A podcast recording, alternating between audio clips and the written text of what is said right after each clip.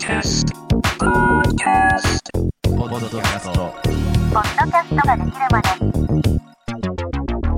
ポッドキャストができるまで、どうも、ポッドキャストディレクターのコンです。この番組では、これからポッドキャストをやってみたい、今やってるポッドキャストのクオリティを上げたい、そんな人たちの役立つ情報や、ググっても出てこない、音で聞いて情報の解像度が上がる tips を紹介していく、ポッドキャスターの、ポッドキャスターによる、ポッドキャスターのための番組です。なお、この番組での発言は個人の見解であって、所属組織を代表するものではありません。さて、前回のラストにも言いましたが、今回のテーマは、ポッドキャストの編集ソフトをいろんなポッドキャスターに聞いてみた。前編。前回はマイクの性能対決を行いましたが、まあ結局何が大事かっていうとですね、編集力だと僕はポッドキャスト番組をいっぱい作ってて思いますね。まあ、BGM かけたり、ノイズ除去したり、エフェクトかけたりとか、編集を覚えてると、ポッドキャストのクオリティは何倍にもなると思います。でも、触ったことない人がね、いきなり編集ソフトを使うと、マジで理解できないと思いますね。Adobe のオーディション今6年くらい使ってますけど、この機能めっちゃ便利じゃんっていう発見がですね、6年経ってもあるので、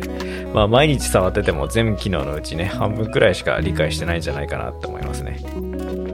ってことはですよ、逆に考えてほしいんですけど、6年触ってる僕でも半分しか理解してなくて、番組がいっぱい作れてるってことは、10%でも理解してれば僕はポッドキャストの番組として成立するようなクオリティの編集ができると思うんですよ。まあ例えば好きですよね。あごめんなさいね。花粉症でって言ってる番組をですね、僕は何回か聞いたことあるんですけど、あの、咳も聞きたくなければ、お前の言い訳なんて聞きたくねえんだよっていう風に思いませんかね。まあこれ配信してて自分は咳カットしてないなって思う人がいたら、今すぐあの自分の咳カットしてください。まあ例えば咳ですよね。あの、咳も聞きたくなければ、お前の言い訳なんて聞きたくねえんだよっていう風に思いませんかね。まあこれ配信してて自分は席カットしてないなって思う人がいたら今すぐあの自分の席カットしてください。はい。というわけですね、こんな感じでエフェクトをかければ、まあさっきの席の下りとかもですね、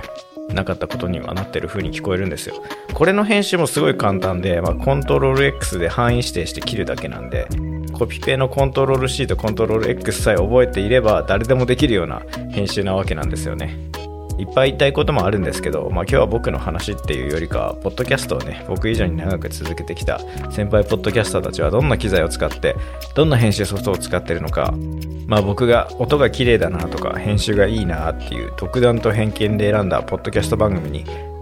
Twitter の DM でアンケートを送りました。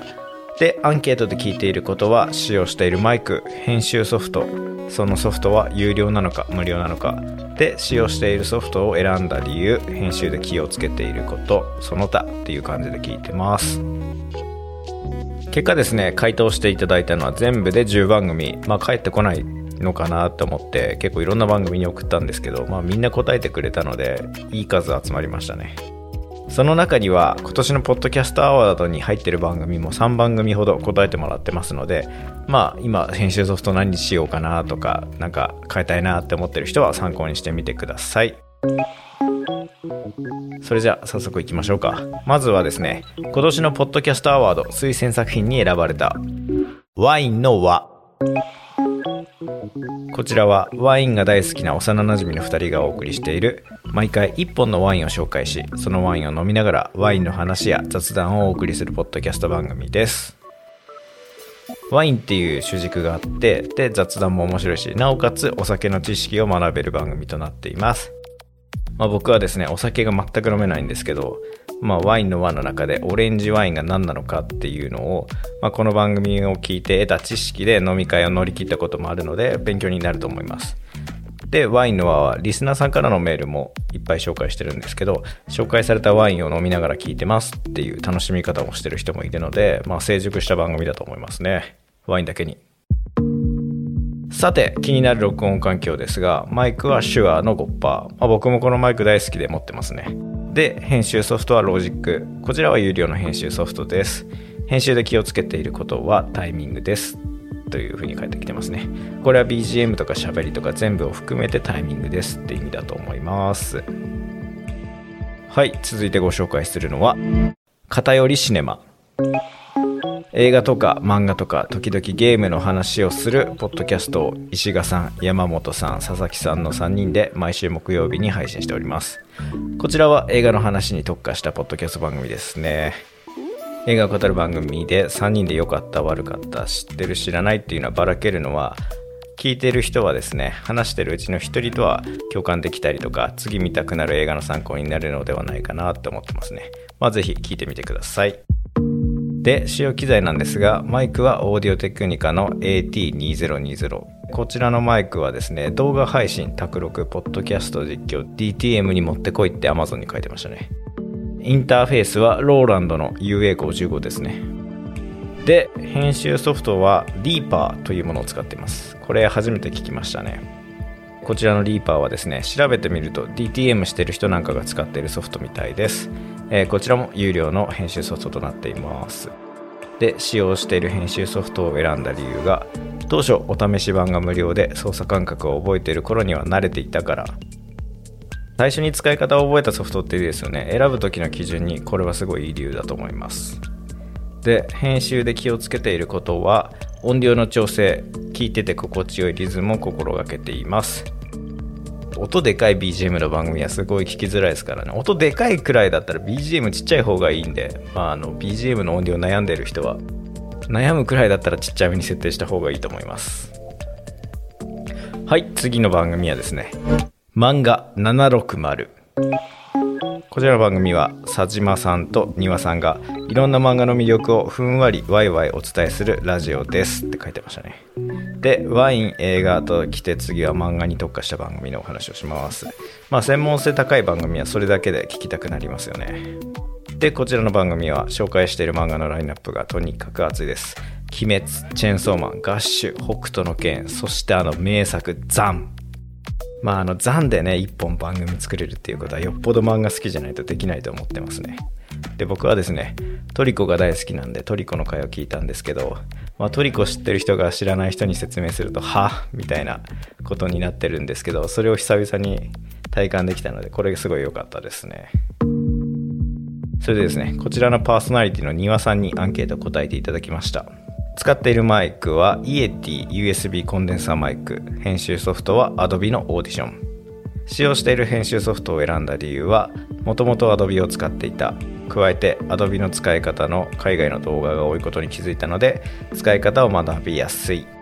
そうですね。Adobe は画像加工動画編集クリエイティブのアプリは何でも揃ってるので別な Adobe の使い方分かってるとオーディションもなんとなく分かるんじゃないかなと思いますね。さて4つ目にご紹介する番組は深掘り FM この番組のホストの岩橋さんはですね、まあ、弊社の番組ロールモデルでもホストしているのでお話を聞くことができました。岩橋さんのやってる深掘り FM は、まあ、エンジニアの方を毎回ゲストに呼んでるので結構難しい話してるのかなって思って僕はエンジニアじゃないのでちょっと理解できるのかなと思って聞いてたんですけどあのカカカカックさんの会はですね、まあ、ブログを書き続けるっていうテーマで、まあ、続けることの大事さっていうのをねエンジニアじゃない僕でもすごい痛感したのでとても面白かったですね。さてアンケートの答えとしましては使用マイク。こちらが2種類ありましてオンラインの時はマランツプロ MPM 専用オフラインの時は手話のベタ 87C っていうんですかね。BETA87C なんですけど、まあ、読み方はおのおので調べてください。でまあ深掘り FM 聞くと分かるんですけど音すごいんですよね。編集ソフトは Adobe のオーディション。こちらは登場本日2回目ですね。使用している編集ソフトを選んだ理由はユーザビリティが非常に高い。例えば再生しながらリアルタイムで音声をカットトリムできる。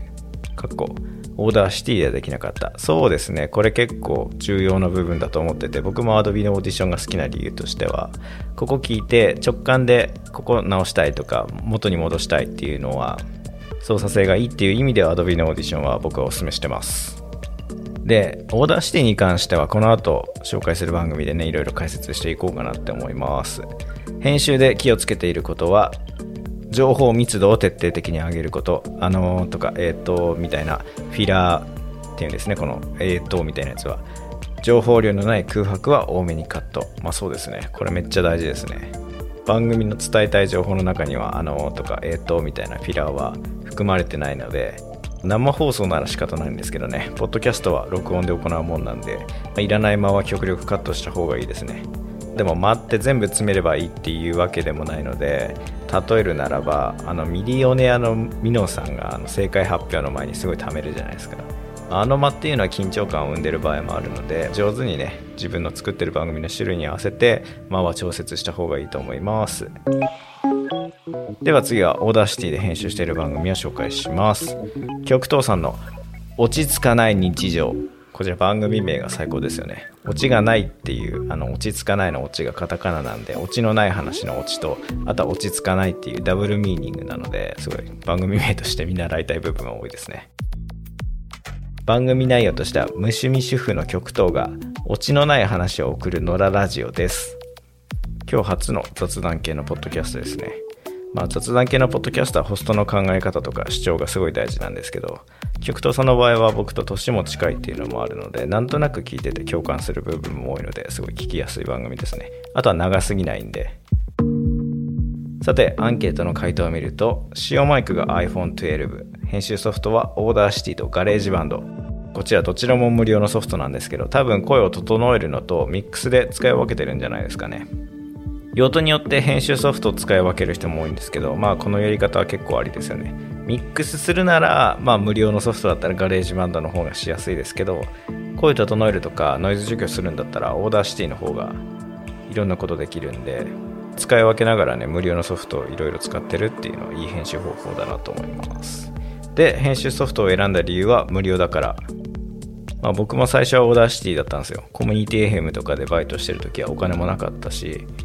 まあ、それでもね普通に完パケとかも Audacity でできてたので使い方がネットに大量にあるので、まあ、編集の第一歩としては Audacity おすすめです。編集で気をつけていること自分が楽しく配信を続けていくために凝りすぎないこと。これもね日々このポッドキャスト配信というものをタスクとしてこなしているとねお金ももらってないしなんでこんなことしてんだろうって思い始めたら多分やめちゃうと思うんですよ。ポッドキャストが突然更新止まってるのとかそういう理由だと思うんですよね。まあ、今だったら馬娘とかモンハンしようっていう方がね、あの大事だとは思うんですけど、楽しみながら続けるっていうのが、あの、ポッドキャストの長く続けるコツだと思いますよね。で、その他ですね、ポッドキャスト配信のためにかけた金額は400円なポップガードというちょっと恥ずかしくなるほどお金をかけていませんがこんな環境でも楽しんで配信活動をしているやつもいますということでアンケートに答えさせていただきました、えー、400円だけでね聞きたくなるポッドキャストを作れてるから僕はすごいと思いますね。まあ極東さんみたいに楽しくお金をかけずに始めるっていうのがポッドキャストの第一歩ですよきっと。そこからね少しずつハマっていくとマイクとかインターフェースとかお金かけ出したくなると思うんですよね。まあどの趣味もそうじゃないですか。釣りにしてもサイクリングにしても楽器にしてもハマればハマるほどいいもの使いたくなるしでも逆にお金かけずに楽しんでる人も一定数いるので自分に合ったね編集ソフトを探した方がいいと思います。はい結構いい時間になってしまったので残り5番組は来週ご紹介していきます。次回ご紹介する番組の中には、ポッドキャストアワードで何かしらの賞を取っている番組もありますので、お楽しみに。今回協力していただいたワインの輪、偏りシネマ、漫画760、深堀 FM、落ち着かない日常、どれもおすすめのポッドキャストです。マイクや編集のポイントを知った上で聞くと情報の解像度が上がるかもしれません。そしてですね、今回の放送は記事としても読めるようにノートにもアップしています。詳しくは詳細のリンクから飛んでください。この番組ではリスナーの方からの質問、感想をお待ちしています。概要欄にも書いてますし、Twitter の DM とかでも大丈夫です。お相手は、ポッドキャストディレクターのコンでした。